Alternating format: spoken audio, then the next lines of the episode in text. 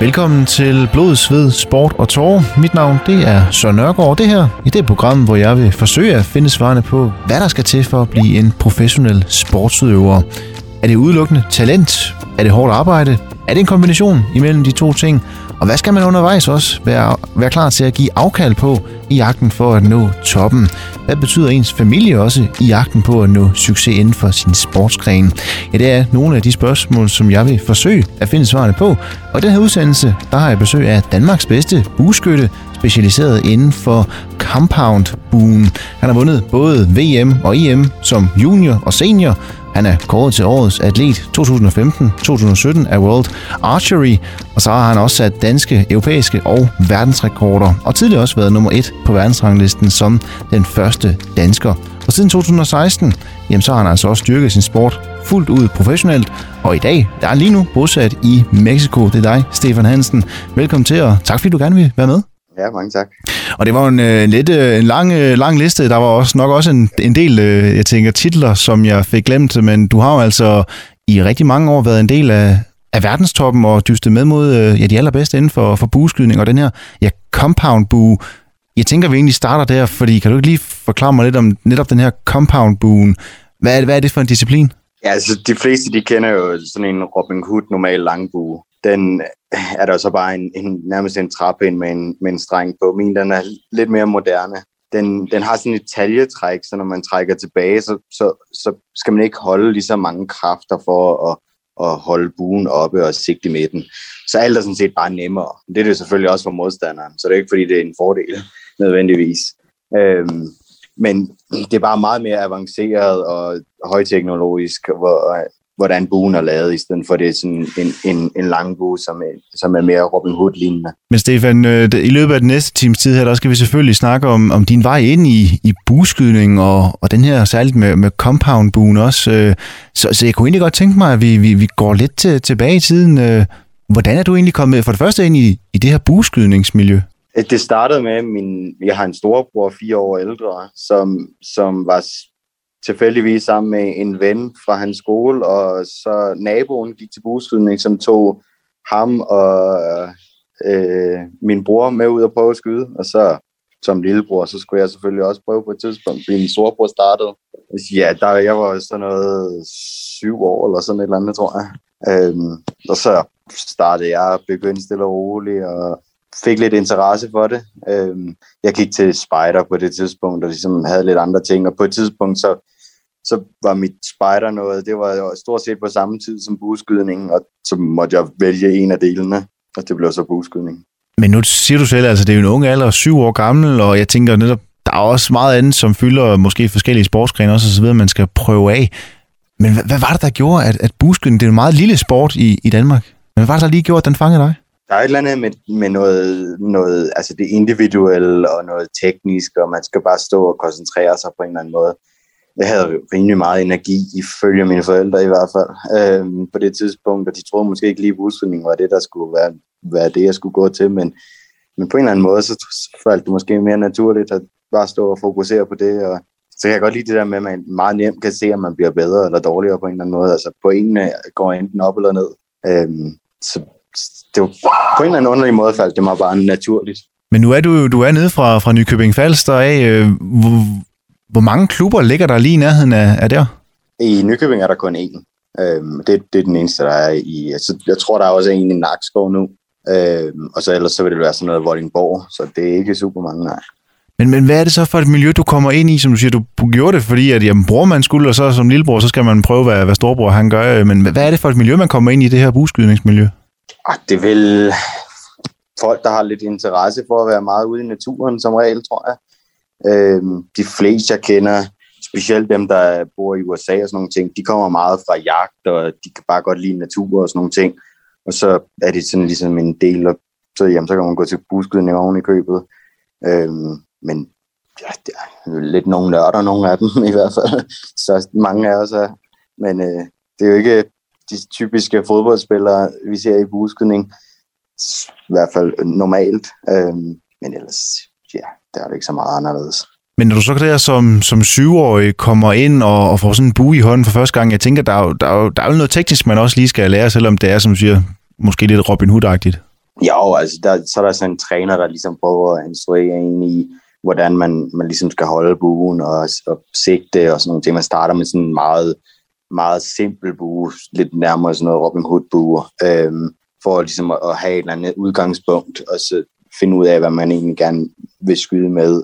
Øhm, og det, det er ligesom bare for at starte og finde ud af, hvordan skal man holde strengen og, og putte en pil på strengen, og ligesom bare finde ud af de basale ting, og så, så, så kan man ligesom på et eller andet tidspunkt efter noget, noget tid finde ud af, hvad for en bue, fordi der er lidt forskellige buer. Der er en bue, der kan komme til OL, der hedder en recurve, som, som er en meget avanceret øh, Robin Hood langbue-agtig noget. Øhm, men uden at have, have sådan nogle taljetræk, der har, som min har, så ikke helt lige så avanceret, og heller ikke helt lige så præcis. Men da du som, som syvårig kommer ind igen, brormand, der, der får dig med, eller du i hvert fald følger med, øh, hvor, hvor, hvor, hvordan, hvor god er du dengang, altså, øh, og hvor, hvor, hvor hurtig er ens udvikling, som du siger, altså, kan, man, man kan man... Jeg var ikke, jeg var ikke specielt god i starten, tror jeg. Der tror jeg ikke, jeg var noget specielt overhovedet. Øh, jeg tror, øh, at det, jeg havde, der var en, en af mine konkurrenter, som jeg stadig er venner med, som, som var et år ældre end mig på det tidspunkt, og vandt altid. Øh, indtil nogle år senere, sådan noget, da jeg blev begyndt at måske blive 10 eller sådan noget, så vandt jeg en, en enkelt gang, og ligesom kunne begynde at vinde over ham. Øh, men ja, det tager lidt tid at, ligesom at finde ud af det, men man konkurrerer jo mod nogen, der er på sin egen alder, så på den måde er alt meget mere ligeligt. Øhm, man behøver ikke at være nervøs for, at der er nogen, der er meget ældre, der slår en. De alle sammen er stort set på, på samme alder, tættere på samme niveau. Men, men hvor længe efter du er startet, bliver din bror også ved med at, at gå til, bu, bu, til buskydning, øh, eller stoppede han sådan rimelig hurtigt? Nej, han skød vel til, han var sådan noget, det ved jeg faktisk ikke, 15-16 år eller sådan noget, tror jeg, han var. Så han havde vel, ja, eller mere. Han skød også nogle år efter, men han prøvede at komme lidt på landsholdet og sådan lidt forskelligt. Øhm, men der var jeg noget yngre, så han har vel været sådan noget 15, 16, 17 år, ved jeg gætte på. Da jeg begyndte, jeg begyndte ligesom at kunne se, at jeg var lidt god, da jeg var sådan 11 år. Jeg slog en del danske rekorder på det tidspunkt og sådan ting. Det var også det sidste år af den unge, yngste kategori, vi har i buskydning. Og så, så ligesom, det går til 11, og så går den fra sådan noget 12 til 13, eller sådan en den retning. Øhm, så på den måde, der kunne jeg ligesom se, det er, jamen, jeg er måske ikke så dårlig endda, men jeg var stadig meget ung, så jeg havde det jo bare sjovt. Det betyder ikke så meget. Men hvad betød det alligevel så, at du, du havde det her med din bror? Altså han var med de første par år, hvor du også fik mere og mere interesse for, for buskydningen? Ja, men det hjælper jo en til at tage ud og træne og sådan lidt, fordi han er også ud og træne alligevel. Øhm, men vi skød, han skød med en anden buetype, så vi kunne ikke rigtig konkurrere mod hinanden. Øhm, han skød med den, der kan komme til OL, og det gjorde jeg ikke på det tidspunkt. Øhm, så, så på den måde, så, så var vi ikke rigtig i konkurrence mod hinanden på noget tidspunkt, eller noget som helst. Øhm, men de hjælper jo bare til at ligesom tage ud til stævnerne sammen, og ligesom have noget selskab overalt. Og nu, nu der er jo flere forskellige øh, typer eller discipliner inden for, for buskydningen. Hvor, hvor mange fik du prøvet af som, som barn? Var det også lidt, igen, man prøvede det hele af for at se, jamen, hvad, hvad, hvad, hvad, hvad, hvad falder mig bedst til? Ja, for mig var det mest, fordi at det så sejst ud på en eller anden måde. Jeg var jo ikke andet end 7-8 år, da jeg begyndte at skyde med den bue, skyder man nu. Så det var bare, fordi den så sejst ud. -agtigt. Så det er jo ligeglad med O oh, eller alt muligt. Det var ligegyldigt på det tidspunkt, når man er så ung. Så altså, det var mest bare, fordi det var, det var den, der så sejst ud, og den synes jeg, der var meget sjov. Så tænkte jeg, det skal jeg da prøve. Men nu tænker jeg også, når jeg, nu har jeg kun set, øh, jeg, har, jeg har prøvet at stå med den en gang i hånden, øh, sådan, sådan en bue der, altså, og nu er jeg jo så også selv i, i, i slut 20'erne, men, men den er jo sådan okay tung, tænker jeg også, når man står der som øh, 9-10-årig. Jo, jo, jo. Altså, de, de får så i forskellige størrelser, og hvor, hvor hårdt de skal være at trække og sådan noget. Nu skyder jeg, man må max have til de normale stævner, jeg skyder, der må man max have 60 pund, så det er lige under 30 kilo. Man må trække tilbage, øh, på grund af, for at det skal være mest færre, tror jeg. Øh, og på det tidspunkt, der skyder jeg så måske kun med sådan noget 20 pund, sådan, sådan noget lidt under 10 kilo. Øhm, så, så buerne tilpasses bare efter, hvor stor man er, og også størrelsen på buen i sig selv. Øhm, alt det ligesom bare på, der findes buer til alle, eller så man kan sige, ja, det, er jo, det giver jo selvfølgelig også sig selv, at øh, man justerer efter stor øh, man er, hvor, hvor gammel man er og så videre. Ikke? Men, men da du kommer ind og begynder at, at dyrke bueskydning og, og den her compound-buen, som du så også dyrker i dag jo, altså igen, som ung øh, 7-8 års alderen, øh, der skal man jo bare hygge sig og så videre. Der er det jo ikke så seriøst endnu, men hvor, hvor meget trænede du dengang? Øh, det ved jeg ikke rigtigt. to, tre, tre gange om ugen, vil jeg gætte på. Øh, ikke, altså normalt, vores klub er sådan noget, onsdag er normalt klubaften, og så mandag kan man også skyde. Der er også nogen derude, så det var i hvert fald to, og så lige måske en dag eller to mere. Så det var ikke, det var ikke vanvittigt, men når man er så ung, så er det jo heller ikke, fordi man skal brændes ud for tidligt, tænker jeg. Øhm, og skyde helt hver dag hele tiden, så, så når, man, når jeg så fylder 12-13 år, så gider jeg ikke det mere, for nu har jeg gjort det nok. Men, men hvornår begynder du så at lægge på i forhold til træning? Altså, hvornår du finder, du siger selv, det er det, der du bliver de der 10-11, du finder ud af, okay, øh, der, der kan jeg måske godt finde ud af noget her? Det går sådan lidt stille og roligt på en eller anden måde, hvad, hvad der er tid til, og hvad, der, hvad jeg har interesse i at træne. Altså, jeg, for mig var det meget mere, at, at når jeg vil skyde, så kan jeg tage ud og skyde -agtigt. Ikke, behøver ikke, der er ikke nogen, der siger til mig, at jeg skal tage ud og skyde eller lignende. Øhm, begyndte, så havde vi en skive derhjemme, i, i, hvor jeg bor, og vi kunne skyde lidt derhjemme og sådan. Øhm, men, men det kommer sådan stille og roligt, hvordan man egentlig også selv har det. Altså, hvis man gerne vil træne hele tiden, så skal man jo også bare gøre det. Men for mig var det mere, at jeg skulle bare ligesom skyde lidt, når jeg havde lyst. Og nu siger du selv, at faktisk en af dine, øh, dine gode kammerater i dag også, det var også en af dine, dine største konkurrenter. I, øh, I lå du duellerede godt også helt tilbage i ungdomstiden. Var det også en ekstra motivation, at man hele tiden, okay, jamen, du kunne træne med ham, eller i hvert fald øh, være i konkurrence med ham, og så hele tiden føle, at man måske kommer tættere og tættere på? Ja, bestemt. Det hjælper jo meget, fordi så er det ham ligesom et eller andet mål at gå efter. Øh, fordi han, han var så et år ældre, og havde skudt lidt længere, og var bare bedre på det tidspunkt. Og så, jamen, så kommer der jo et stævne eller to, hvor, hvor jeg vinder, og så, så vinder han igen, og så, ligesom, så begynder jeg at kunne vinde lidt. Så rykker han op i en, alders, en anden alderskategori, og så havde jeg ligesom et år, hvor jeg, hvor jeg vandt alt, øhm, før jeg rykkede op i en samme alder som ham. Og sådan. Men det, det skubber bare en lidt mere i den rigtige retning. At det, jeg tror, det er svært at, at, ligesom at, at blive rigtig god øh, hvis ikke der er nogen, der ligesom kan skubbe dig bare lidt. Øh, så kan du blive god nok på, det, på, på din alder, men hvis, jeg, hvis alle var rigtig dårlige, jamen, så er du bare den bedste af de dårlige. Men hvis ingen der er god, jamen, så skal du slå ham.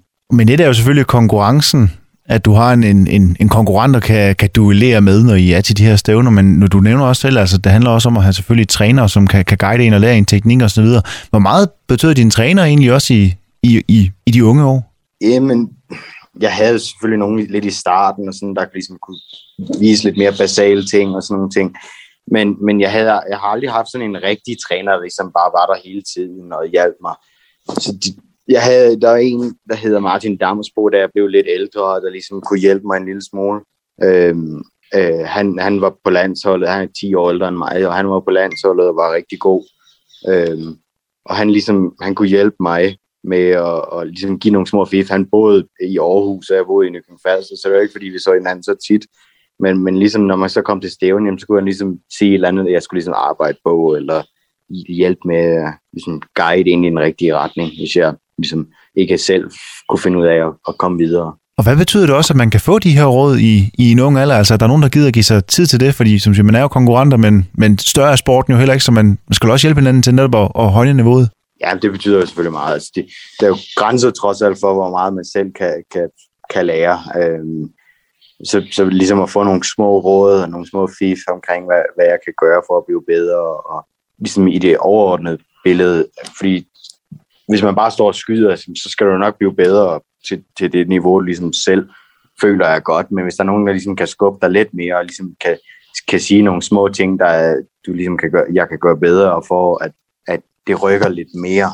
Fordi jeg tror, hvis, hvis man ikke har nogen som helst, jamen så, så, så bliver man måske god nok, men, men det jeg tror, det bliver svært at, ligesom at rykke rigtig meget, fordi så skal man, der er nogle ting, man måske ikke selv kan se og mærke.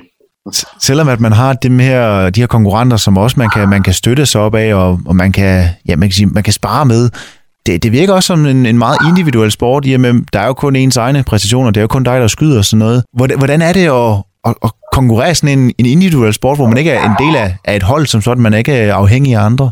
Jo, men altså, det, det gør det jo på den måde, at hvis nu det var et hold, jamen så, så var der hele tiden nogen, der ligesom kunne holde en oppe, og man skulle ligesom, ligesom være sammen om det på en eller anden måde. Men når man så også har en dårlig dag, så er der måske nogle andre, der har en god dag.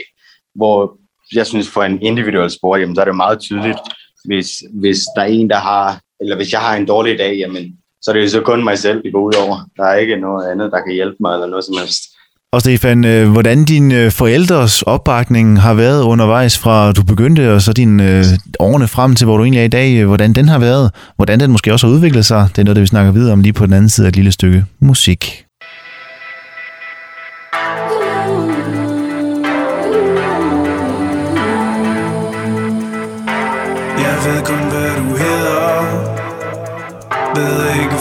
Kommer fra. Har aldrig set dig, når du græder. Har aldrig set dig som før. Men det er som om du kender mit hjerte. At du kan mærke, hvor jeg egentlig vil hen. Og vi ved godt, at det rimer på smerte. Alligevel gør vi det igen og igen. Og vi er gået hele ved siden af hinanden. Vi har slået os ved siden af hinanden. Og vi har råbt, vi har tabt De har skubbet, de har skabt os ved siden af hinanden. Vi er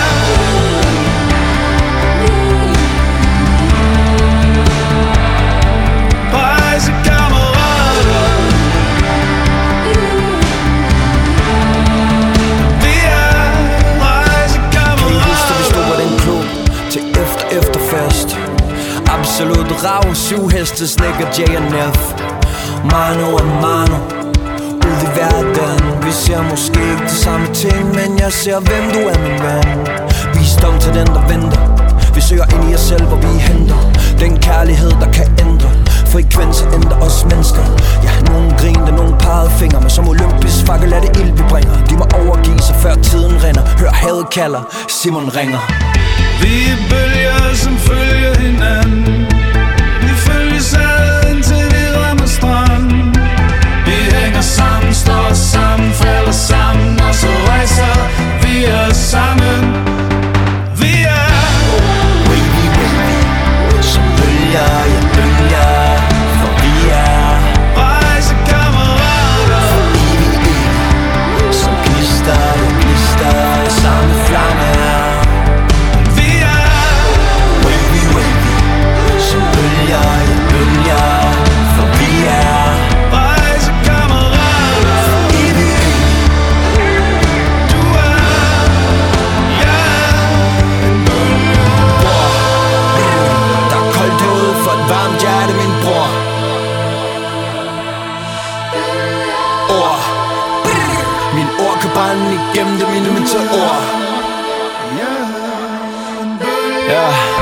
taget helt op, det er den årstid.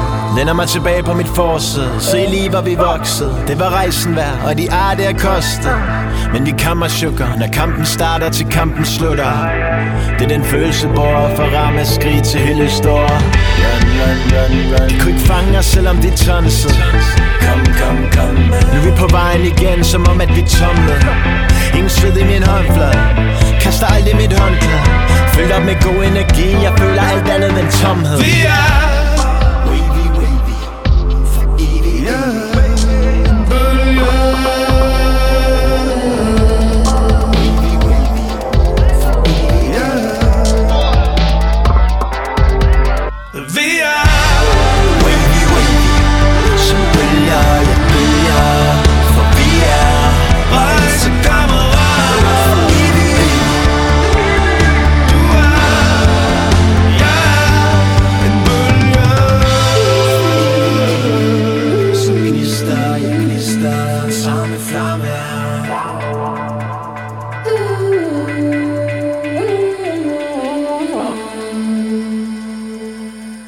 lytter til Blod, Sved, Sport og Tårer. Mit navn det er Søren Nørgaard, og i dagens udsendelse der har jeg besøg af Danmarks bedste bueskytte inden for compound buen. Det er Stefan Hansen.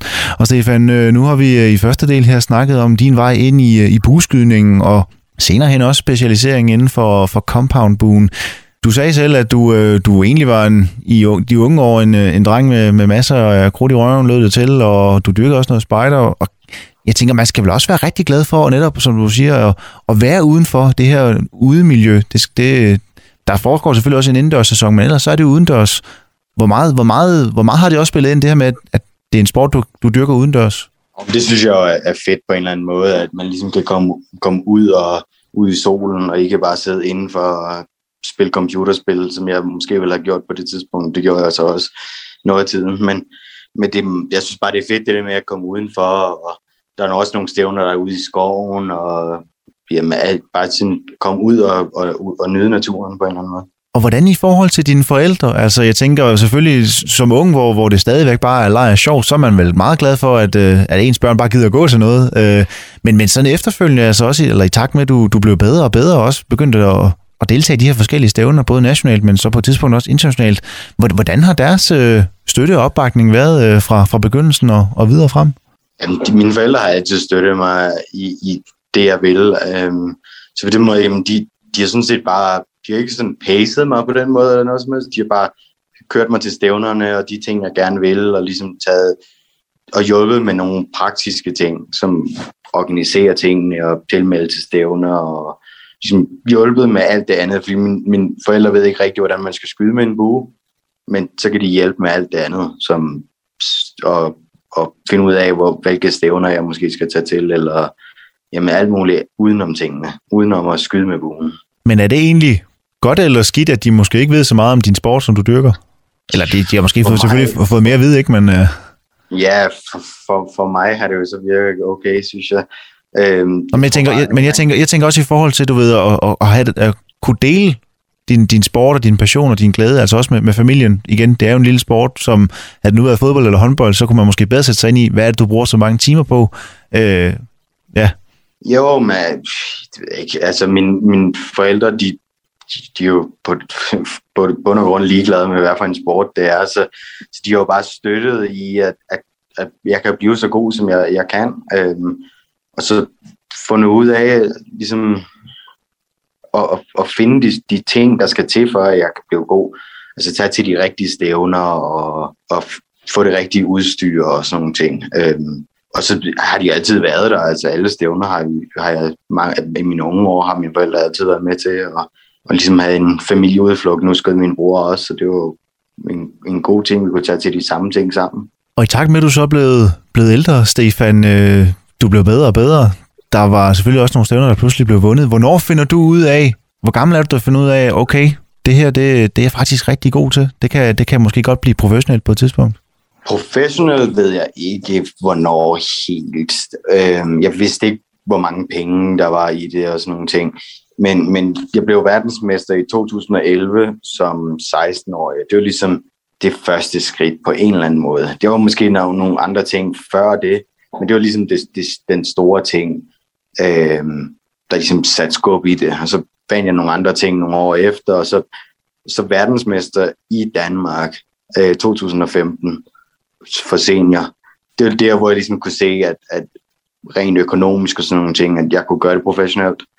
Øh, jeg var egentlig sådan set øh, skrevet op til, at jeg skulle studere og sådan nogle ting.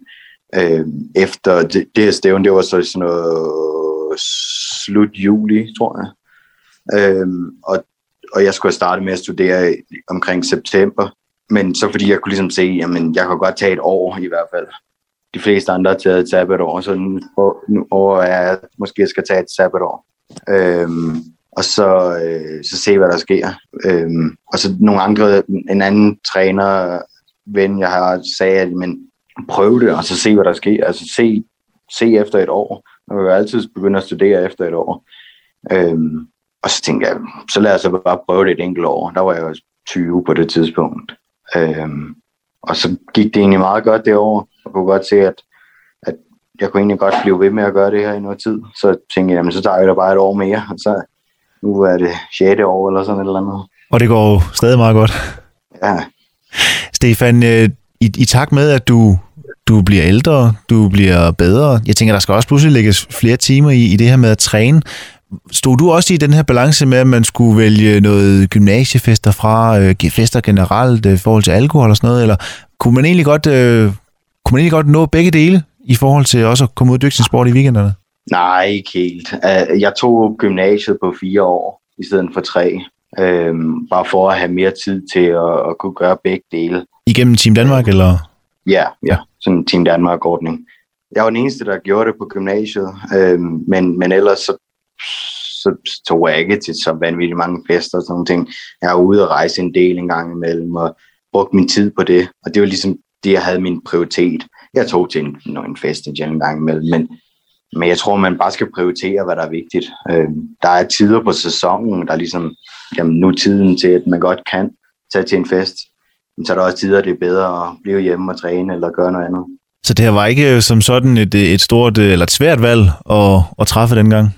Nej, ikke rigtigt. Ikke, det synes jeg egentlig ikke. For mig der var det, handlede det jo om at prioritere det rigtige. Det jeg gerne vil på det lange løb. Og ikke at have det sjovt i en enkelt weekend i byen. Øhm, så på den måde, jamen, så for mig synes jeg egentlig ikke, det var så, så slemt igen. Jeg, det, jeg, kunne, jeg kunne godt lide min sport, jeg kunne godt se, hvad, der, hvad jeg kunne få ud af det, og, og de, de rejser og sådan nogle ting. Så jeg tog måske ikke til den fest i weekend, men så tog jeg så til USA i stedet, hvilket for mig synes jeg var sjovere. Ja, så hjælper det vel også, at man kan se, at man så også kommer ud til et stævne, og det så også går rigtig godt, altså så, så bliver det hårde arbejde jo også frugter, som du siger. Så... Ja, præcis, præcis. Ja, det ville selvfølgelig være anderledes, hvis jeg, hver gang jeg tog afsted, jamen, så gik det dårligt, jamen, så var det måske ikke det værd alligevel. Men jeg kunne godt se, at jeg skyder godt, og jeg har, jeg har chance nok for at vinde og sådan nogle ting, jamen, så, så det er det også det værd. Men nu tænker jeg jo stadigvæk igen, buskydning herhjemme er jo en, en, en nichesport, det er i hvert fald ikke, ikke helt så stor. Men, men da du først kommer ud første gang og skal konkurrere mod, mod altså, konkurrere internationalt, hvordan ligger du i forhold til de andre der?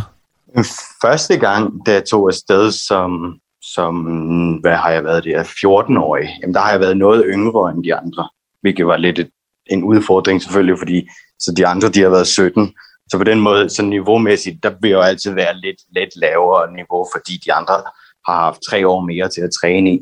Men altså, jeg skød jo egentlig okay.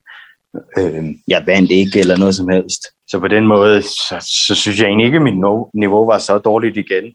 Øh, jeg, jeg havde det måske også mere, mindre forventninger end dem, der så var ældre, fordi at jeg var yngre, og jeg vidste, at jeg har masser af tid til at gøre det godt.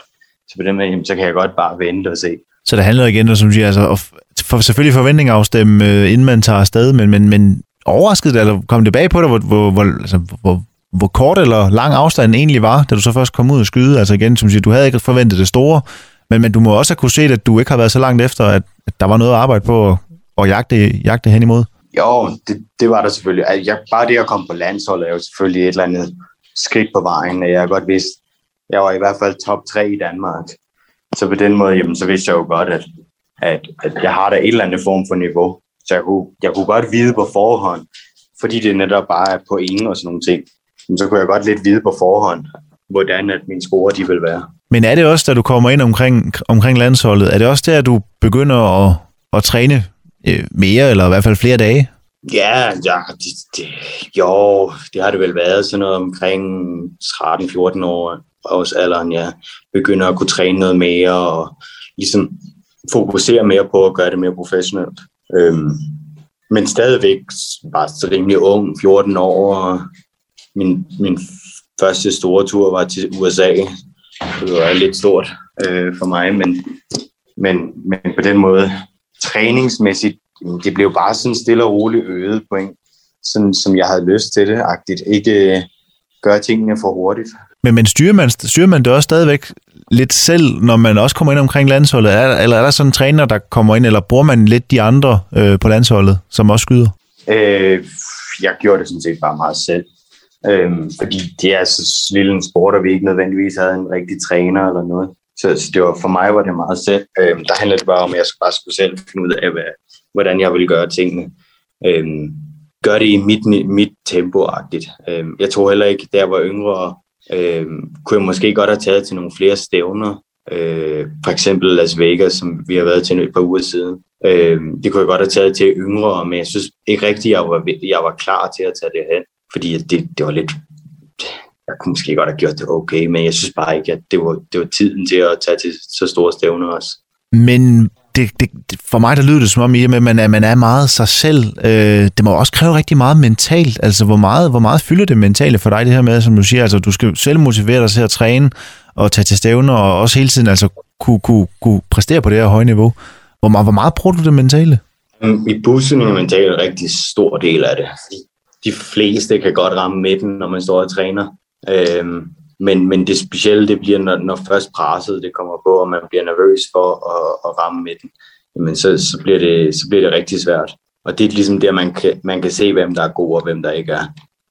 På grund af nervøsiteten og hvordan man håndterer det, når man bliver nervøs. Og det, det er sådan den rigtig store del af buskridning. Øhm, fordi det kun er en selv, og man, man skal bare stå og sigte og koncentrere sig om at ramme midten. Så nogle gange, så, siger man, så bliver man for nervøs, og så rammer man ikke midten, og så må man gøre det bedre næste gang. Ligesom finde ud af, hvordan man ens selvtillid kan være god nok til, at, at man sagtens skal styre det. Men, men hvem bruger du til at, at arbejde med det mentale? Er det igen dig selv? Er det din, øh, din, din kæreste, som du kan også spare lidt med? Eller har du noget, noget professionel sportspsykolog koblet på også? Det, det er mig selv, der gør det. Der, der, jeg skyder rimelig mange stævner, og, og har ligesom fundet ud af, hvordan jeg skal gøre det. Øhm, så for mig handler det bare om at, at blive ved med at skyde en del stævner og koncentrere sig om og, og så bare gøre det så godt jeg kan, fordi jeg har også fundet af, at, at nogle gange taber man selv, om man gør det godt, og nogle gange vinder man selv, om man gør det dårligt. Så på den måde, jamen, det kan gå alle veje. Så det handler bare om at holde niveauet heroppe, og, og så, så skal sejrene nok også komme. Og Stefan, jeg tænker, du er lidt inde på det, der er jo nogle gange så tager man, men jeg tænker også, der må have været et par nedture undervejs, og det er noget af det, jeg vil spørge ind til lige på den anden side af et lille stykke musik. Mørket et sted. Begynder et hjerte at slå. Lille hjerte, jeg ved jo At du ikke kan forstå. Jeg er slet ikke modig Nok til at passe på dig. Lille hjerte, hvorfor Har du valgt mig? Han smækkede døren bag sig, sagde han havde brug for luft. Et knækket øjeblik, det skulle have været stort og smukt men panikken fik det bedste af ham, og han skred. Hørte en græd i opgangen bag ham, men han var ligeglad. Ud på gaden ind i bilen, han skulle bare væk derfra. Tænkte, jeg hader mig selv, for jeg ved, hun elsker mig. Men jeg er ikke klar for fanden, jeg er nærmest bare et barn selv. Kan fandme da ikke være far til noget barn, vel? Ved hans hjerte banker, der kaos op i hans tanker Hvem har sagt, at han overhovedet kunne være noget som helst for andre? Hvem har sagt, at det var dem for evigt? Sagt, at han var færdig med det frie liv, bytur, alt det der Helt ærligt, hvad skulle han kunne lære et barn? barn? Hvad skulle han kunne give? Baby mother blære shit, ikke med hans økonomi Det er ikke fordi, han vil stikke af fra noget ansvar Men ved hun ikke, at han har de samme gener som hans far Og han bare vil fuck det hele op Selv i bedre tider vil han bare blive endnu en af de fædre, der skrider Og det nægter han Måske det er at lege Gud, men han kan ikke se en anden vej ud. Det ender i tår, tår, tår. Ude i mørket et sted Begynder et hjerte at slå. Lille hjerte, jeg ved jo At du ikke kan forstå. Jeg er slet ikke modig Nok til at passe på dig. Lille hjerte, hvorfor Har du valgt mig? Han har altid sagt til hende, hun var for god for ham hun plejer at sige, det ved hun godt, men at hun tror på ham. Og hun har set hans værste sider. Tænker, at han så skrider, når han ved det nu, at hun har allermest brug for ham. Han skammer sig, hans dæmoner leger med vandet. Og må brage gennem lange broskelender ud i vandet. Men han standser og mærker pludselig noget, han ikke har følt før. Indser, at der er intet i verden, han ikke kunne gøre, hvis det for hende. For hun ser et lys i mørket, han bærer. Måske er grunden til, at han er så kold, som han er. Slet ikke, at han ikke har noget at give alligevel. Måske har han bare manglet nogen, som han kunne give det til Og måske var alle de ting, der var fucked up i hans barndom. Bare så han vidste præcis, hvad han skulle lave om. Måske det lille hjerte her behøver ham så meget, at det kunne lukke hullet i hans eget Før det ender i tår. Ude i mørket et sted Begynder et hjerte at slå. Lille hjerte, jeg ved jo At du ikke kan forstå. Jeg er slet ikke modig Nok til at passe på dig.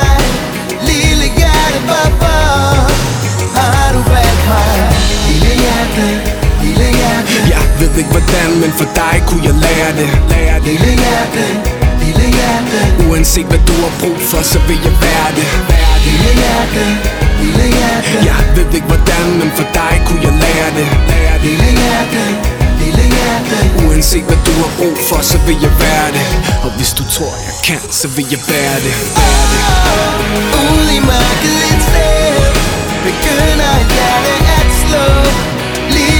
Yeah. det jeg At du ikke kan forstå Jeg er slet ikke modig Nok til at passe på dig Men lille hjerte tak At du valgte mig Lille hjerte, lille hjerte Lille hjerte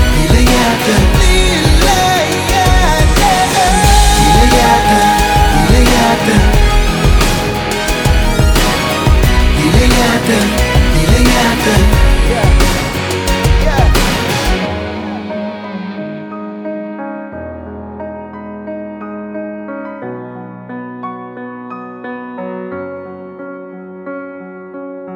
Og ja, du lytter altså stadigvæk til Blod, Sved, Sport og Tårer. Mit navn det er Søren Nørgaard, og i dagens udsendelse så har jeg besøg af Danmarks bedste bueskytte. Han hedder Stefan Hansen og er ja, til daglig bosat lige nu i øh, Mexico.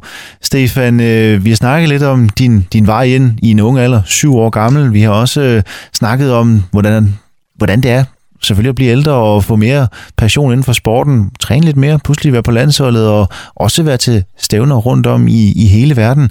Men undervejs, jeg tænker også, der må jo også have været nogle hårde perioder, hvor, hvor tingene ikke lige er gået din vej. Bestemt. Der er masser af stævner, hvor det, hvor jeg, det kunne sagtens have gået bedre. Øhm, det, tror jeg bare altid, der er i sport. Det, det var bare tidspunkter, hvor at, at tingene godt kunne have været anderledes, og man gerne lige ville have gået, og så skulle den pilen en gang til. Øhm, men jeg, jeg prøver som regel ikke rigtig at tænke så meget over øh, de gange, det går dårligt, fordi jamen, der er også masser af gange, det går godt. Så på den måde, jamen, for mig, der handler det bare om at ligesom, kigge videre og tænke på, at der altid er et stævn på den næste weekend eller en kort tid efter. Så, så jo, der har der været nogle gange, hvor jeg har tænkt, det, det er jo ikke så godt det her, og måske at jeg ikke er god nok til at være professionel. Det, det, så kommer der nogle stævner, hvor det ligesom går det godt igen, og så, jamen, så går, kommer man lidt over det. Men nu, kan, nu sidder du så også her i, midt, i din midt 20'er, og selvfølgelig har fået en masse erfaring, fået ja, skudt en masse stævner, men, men som ung, og jeg tænker lige da du kommer op, og, og det bliver lidt mere seriøst, og du får trænet lidt mere, og også øh, til de her lidt større stævner. Hvordan takler man det som ung, øh, hvis, hvis der er et stævn, der ikke går så godt? For der, der tænker jeg, der, der har du måske ikke haft helt samme indstilling som nu, eller hvordan? Mm, både og. Det, det hårde er, når jeg begynder, synes jeg, at være professionel. Og ligesom, jeg skal vinde for at kunne, kunne, kunne leve af det her. Så på den måde, så, så, øh, så nu er det bedre, men det er måske var sådan noget 19-20 år eller 21. Men der kunne jeg ligesom mærke, at jamen, hvis ikke jeg gør det godt nu, jamen, så er der måske ikke nogen, der gider at sponsorere mig. Det er måske lidt, det er jo nok forkert at tænke sådan, fordi det er jo ikke bare et stævn, det kommer an på. Men, men, øh, men på det tidspunkt kan det være hårdt, synes jeg, fordi der, der, det er jo meget resultatorienteret. Jeg kan jo godt se, om jeg skyder point nok eller ikke gør. Øh, så på den måde, jamen, hvis jeg, jeg kunne nemt føle, eller det gjorde jeg en del i starten, da jeg var professionel, at hvis ikke jeg gjorde det godt nok, så var jeg måske ikke det værd at være professionel, fordi der er jo ikke nogen, der gider sponsorere ham, der ligger sidst øh, på en eller anden måde. Men hvem, hvem, hvem, hvem, hvem, hvem brugte du så der? Eller var det igen dig selv, du arbejdede med dig selv, eller hvordan? Ja, en del mig selv. Øhm, det, ja, der var ikke, for mig handlede det bare om at gå ud og træne igen, og ligesom at bevise mig selv, at, at jeg er ikke dårlig eller noget sådan noget. Jeg kan sagtens vinde, og så bare ud og træne, og så bare fortsætte. Øhm, for mig var det ikke ligesom nogen specielt eller noget som helst. Jeg, kunne, jeg har snakket med nogle forskellige med landstræner og, og Martin Damsbro og andre, øhm, som ligesom måske også selv har følt de samme ting på et eller andet tidspunkt i deres karriere, og godt kan se det, som også på en eller anden måde sagde det samme, at det er jo bare en del af sporten. Vi er alle sammen, vi taber nok flere gange, end vi vinder. Så på den måde, men, så, så det er bare at fortsætte, og så fokusere på at gøre det bedre næste gang på en eller anden måde. Ellers, som du siger, det her pres, det også ligger et eller andet sted på dine skuldre øh, i forhold til, du, du skal jo vinde for, at der ja, er nogen, der vil sponsorere dig, altså du skal gøre det godt til, til stævnen og så videre. Hvor meget, hvor meget fylder det i, i din hverdag, eller har du, har du trods alt fået ansat nogen, som kan, kan styre den del, eller er det, gør du stadigvæk det meget, det, det hele selv? Ja, jeg gør det mest selv, men, men jeg tænker ikke så meget over det mere, for jeg har ligesom godt kunne se, at jamen, det går op og ned hele tiden. Altså, så, så taber man måske et par gange, men så kommer der også nogle sejre engang. Men sådan, så ja, for mig handler det mest om bare at, ligesom at holde højt niveau hele tiden. Så skal sejrene også komme, nok komme. Øhm, men nej, altså, jeg tænker ikke så meget over det mere. Jeg kan godt se nu, at, at, at sådan er det bare. Altså, det, det, det går bare op og ned hele tiden, og det har jeg jo ligesom selv fundet ud af. Så kom der selvfølgelig lige en lille situation sidste år med noget corona og sådan lidt forskelligt det gør jo tingene lidt, lidt interessant. For der ved man jo ikke rigtigt, hvad kommer der til at ske. Altså, det, det, det er jo nemt at fyre sådan en som mig. Det koster jo ikke noget. Så, så på den måde, jamen, der kunne man godt blive, der var jeg lidt nervøs og tænkte, hvad fanden kommer der til at ske? Øhm, kommer jeg til at have et job i fremtiden? Men der skete ikke noget specielt. Så det var meget heldigt. Det gik meget godt alligevel, og ja, nu er du sådan set i gang igen jo. Bestemt, bestemt. Stefan, jeg kunne også godt tænke mig at spørge lidt ind til, til det her med, øh, da du så endelig vælger at gå, man kan sige, den fuldtidsprofessionelle øh, vej der for, for, hvad sagde du, seks år siden efterhånden. Hvad, hvad for overvejelser går man trods alt med der igen? Altså, som du siger, det er jo stadigvæk, jamen, det, det kunne måske være meget godt at have en uddannelse ved siden af, øh, men det, må også, det giver også en anden frihed at kunne, kunne dyrke sin sport på ja, fuldtid. Ja, altså, for mig handlede det meget om, at det var ligesom noget at prøve og så se et år, fordi jamen, så var jeg jo stadigvæk kun 21 eller sådan et eller andet. Men så det er jo ikke, der er jo ikke noget slemt i at starte med at studere på det tidspunkt. Så det er ligesom prøve at så se, hvordan det går, i stedet for at... Og jeg kunne godt have startet med at studere og sagtens have skudt på samme tid, men det var meget svært at gøre sporten 100%, hvis jeg også skulle fokusere på at studere og lave alt muligt andet samtidig. Så på den måde, jamen, så, så handlede det bare for mig om, at, at, at ligesom tage chancen, og så tage den mulighed, jeg havde, fordi jeg lige var blevet verdensmester og sådan ting. Så tage muligheden, og så se, hvad der sker, og så prøve at se det et år. Øhm, så efter det år, så, jamen, så ligesom tage en ny beslutning, fordi der er jo tid nok til at, at kunne studere. Vi havde en, en massør i busningen, Gitte Karlshøj, øhm, professionel løber, som også fortalte, jeg tror hun tog sin uddannelse, da hun var sådan noget 4-35, da hun var færdig med at løbe. Øhm, som hun også sagde, at hun var så bare professionel indtil det, og så begyndte hendes andet livagtigt bagefter. Det kan jeg godt se, det er jo smart nok på en eller anden måde. Øhm, så det vil også sige, at uddannelse fylder ikke ret meget hos dig lige nu? Overhovedet ikke, nej. Nej, slet ikke. Der var måske lidt sidste år, fordi vi havde jo lige pludselig alt for meget tid. Fordi alle stævner var aflyst, og Jamen, der var ikke rigtig noget. Jeg trænede lidt en gang imellem, men ellers var der ikke noget vanvittigt at lave. Øh, så tænkte jeg, jamen, der går da starte på et eller andet online eller et eller andet. Men jeg fik ikke rigtig startet noget. Øh, så nej, som det er lige nu, tænker jeg ikke rigtig på at studere eller noget som helst. Men hvad har det så trods alt betydet for dig at, at gå fuldtids professionel, altså både i forhold til, til træning, restitution og så videre? Altså, det giver en masse, også frihed, øh, at man ikke har, som du siger, et studie at skulle, skulle tænke på gør det bestemt. Altså det, det der med, det kunne jeg mærke, da jeg begyndte, og da jeg var færdig i gymnasiet. Sådan ting. Øh, om søndagen kunne jeg sådan mærke, at åh, det er mandag i morgen, så skal jeg i skoleagtigt. Og så er jeg ligesom, nå nej, det skal jeg ikke alligevel. Det, det er sådan den frihed, at, at når du er færdig med stævnet, så behøver du ikke at ligesom skynde dig hjem, eller for at komme i skole dagen efter. Øhm, og det kan jeg mærke, det, det giver en eller anden frihed og en eller anden øh, man kan ligesom slappe af efter stævnet og gøre klar til det næste. Så på den måde, jamen, det, det hjælper bare.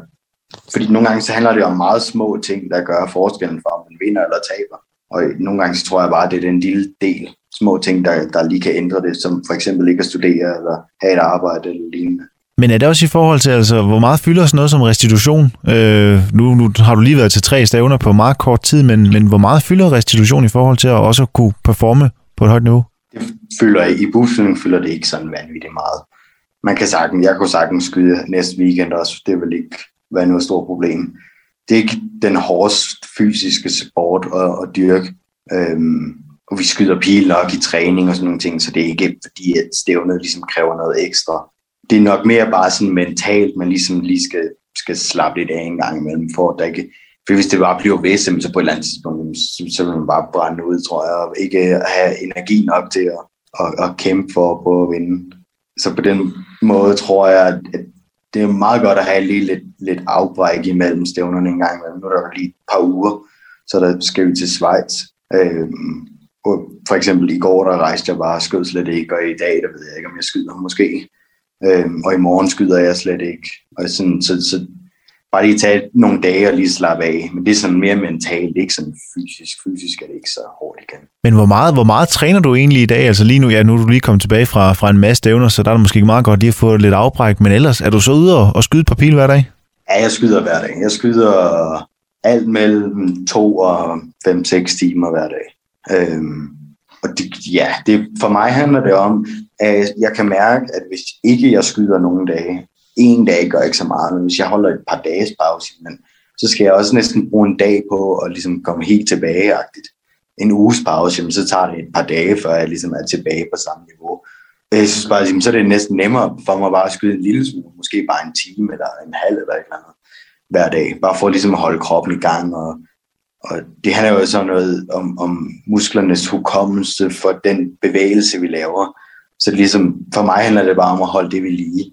Og så nu for eksempel vil jeg træne normalt meget. Øhm, så det bliver en, en del timer normalt, når, der, når jeg ikke lige er kommet hjem fra et stævne. Men selvom du kan træne mellem ja, to og 5-6 timer, er det så alligevel mere sådan, man kan sige, fokuseret træning, du, du kaster dig ud i nu? Altså en dag, så har du fokus på noget, øh, og så næste dag noget andet, eller er det bare for at have nogle skud i armen, så at sige? Ja, normalt er der lidt andet ligesom at fokusere på. Øh, men, men, ofte, men mange dage er det også bare for at skyde, for og ligesom at, at holde det ved lige, og, fordi der er jo ikke altid et eller andet, jeg kan ændre. Nogle gange skal man bare ligesom fortsætte med det, jeg har. Øh, I bus, i det, jeg laver i buskydningen, der, der er meget udstyrsmæssigt, man kan ændre. Øh, pilene kan være forskellige stivheder, altså hvor, hvor, hvor stive de er, og hvor bløde de er. Så, så ligesom, man skal finde den rigtige pil, der passer bedst til en selv. Det er ligesom det, jeg lidt er i gang med på grund af udendørs nu er en del. Så, så ligesom finde de rigtige udstyr, rigtige setup på udstyret, som passer bedst til den måde, jeg skyder på. Øh, så de rammer bedst. Så det tager noget tid nu. Og hvor meget hvor meget bruger du også din kæreste i, i alt det her forberedelse og, og, og i forhold til stævner og så videre, både om det er gået godt eller skidt? Altså nu dyrker hun jo også selv øh, bueskydning på, på højt niveau. Øh, så hvor meget bruger I også hinanden i, i dagligdagen? Og vi sparer selvfølgelig noget med hinanden og træner sammen og ligesom skubber lidt hinanden. Øh, nu er hun ol bueskyt så vi, vi skyder ikke rigtig med den samme bue, så det begrænser, hvor meget vi kan hjælpe hinanden. Øh, men, på det, men, men vi, vi ligesom ja, sparer, tror jeg er det rigtige ord. Bare ligesom træner sammen og ligesom giver hinanden gode råd, og specielt sådan noget mentalt og sådan nogle ting. Ikke, altså, hvis man bliver for nervøs og ligesom snakker om tingene bagefter, og ligesom, ja, bare hjælpe hinanden med de små ting, vi kan. Jeg tror også stadigvæk, som ofte føler jeg i hvert fald med, med, med kærester, partner eller hvad end, det, tit så kan det være svært ligesom at have dem som trænere, fordi man ligesom det er nemmere at blive lidt sure på hinanden, fordi man er også kærester, så, så det er ikke fordi, vi træner hinanden eller noget som helst. Det holder vi sådan meget hvert for sig, men vi ligesom snakker om tingene og sparer lidt med hinanden, og det hjælper med små ting, vi kan hjælpe hinanden og plane stævner, stævner sammen og rejse sammen. Ja, for jeg tænker også, altså hun kan jo også sætte sig ind i din hverdag, altså hvis du, hvis du kommer hjem efter stævn, der bare er gået af helvedes til, altså så kan hun også sætte sig ind i, hvordan den følelse jo selvfølgelig er, fordi jamen, hun, hun dyrker også på højt niveau, ikke? Ja. Og omvendt. Ja, selvfølgelig. selvfølgelig. Ja, vi ved jo selvfølgelig godt, at hvis det går dårligt, så skal man lige have lidt, lidt plads til hinanden. Og det, det hjælper selvfølgelig meget, og der er heller ikke noget med, at, at nu skal du ud og træne igen, agtigt. Hvorfor har du, er du ikke hjemme i stedet? Det, det er jo også meget professionelt om det, at vi skal, du, vi skal lave vores arbejde på den måde. Hun er i træningslejr lige nu, øhm, og skal være der et par måneder, så jeg går lidt tid, før jeg ser hende, ser hende i Schweiz, men ellers kun til stævner, fordi de, hun prøver at komme til OL igen, og, og der har de sådan en træningslejr. På grund af corona, så må de ikke rigtig tage ud, fordi de er bange for, at alle atleterne bliver smittet og sådan nogle ting. Øh, nu får de faktisk lige anden vaccine i dag, så de, det burde da hjælpe dem lidt, men, øh, men, men, men det er et lidt andet system, det de har, end, end det, den måde, jeg gør det på. Netop som du siger, hun har OL at kunne se frem til. Det har du ikke, fordi at øh, din disciplin altså ikke er på OL-programmet. Det er noget af det, vi snakker videre om lige på, den anden, på den anden side af her et stykke musik.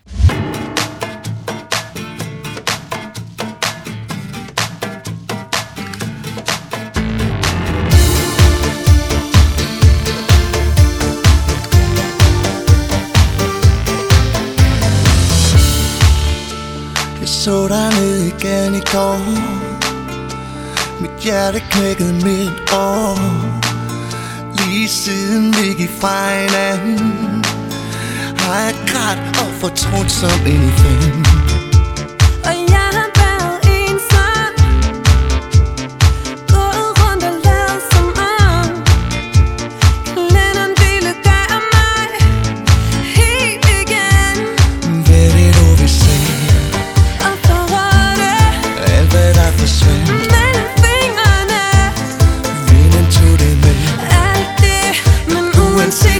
feel it.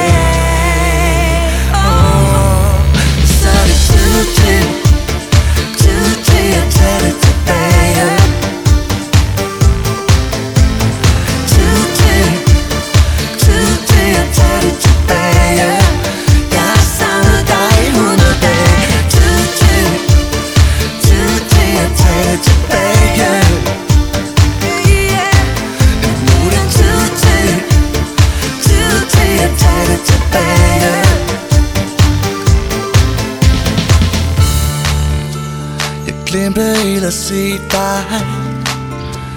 Du glemte helt at bede mig. Om det du havde brug for. Så jeg bare skulle have givet dig af mig selv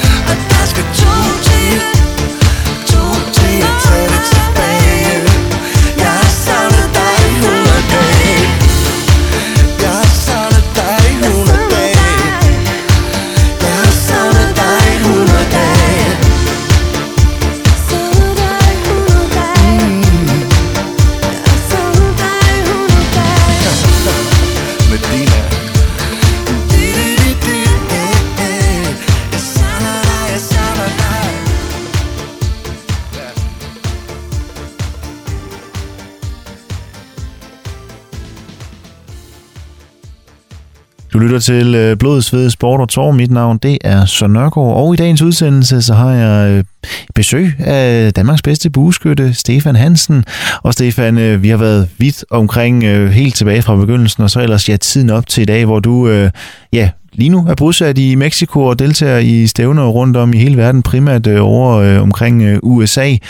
Og jeg kunne egentlig også tænke mig at spørge, du fik også lige nævnt lige før, at øh, du, øh, du danner jo par med en, som øh, lige nu træner frem mod OL til sommer. Det kan du ikke gøre, fordi din disciplin den er ikke på, øh, på OL-programmet.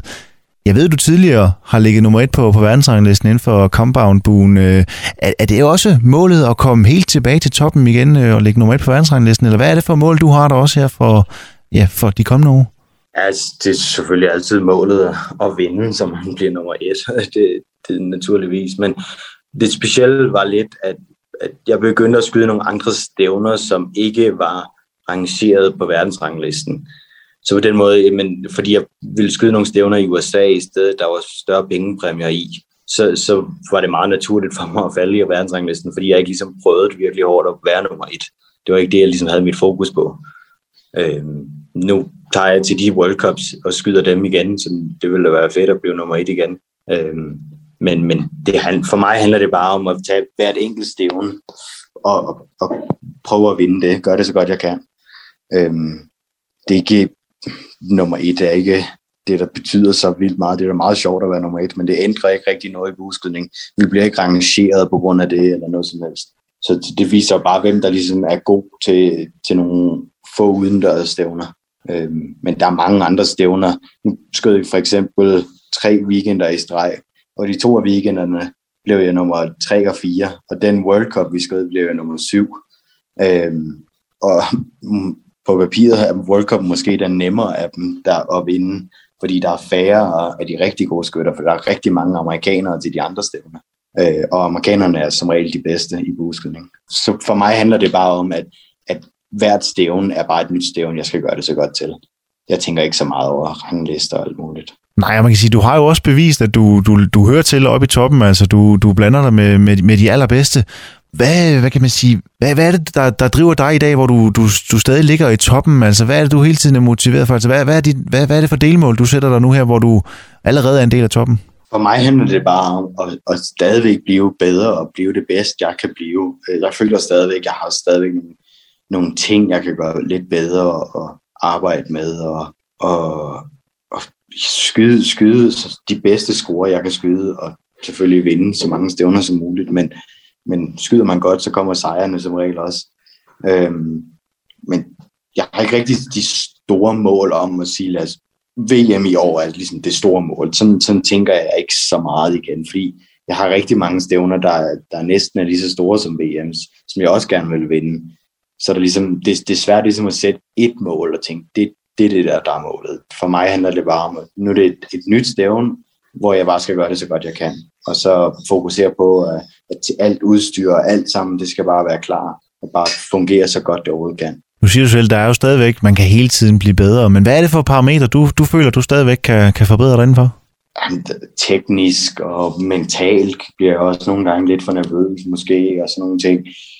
Det er bare små ting, der, der ligesom gør forskellen for at vinde og tabe hele tiden.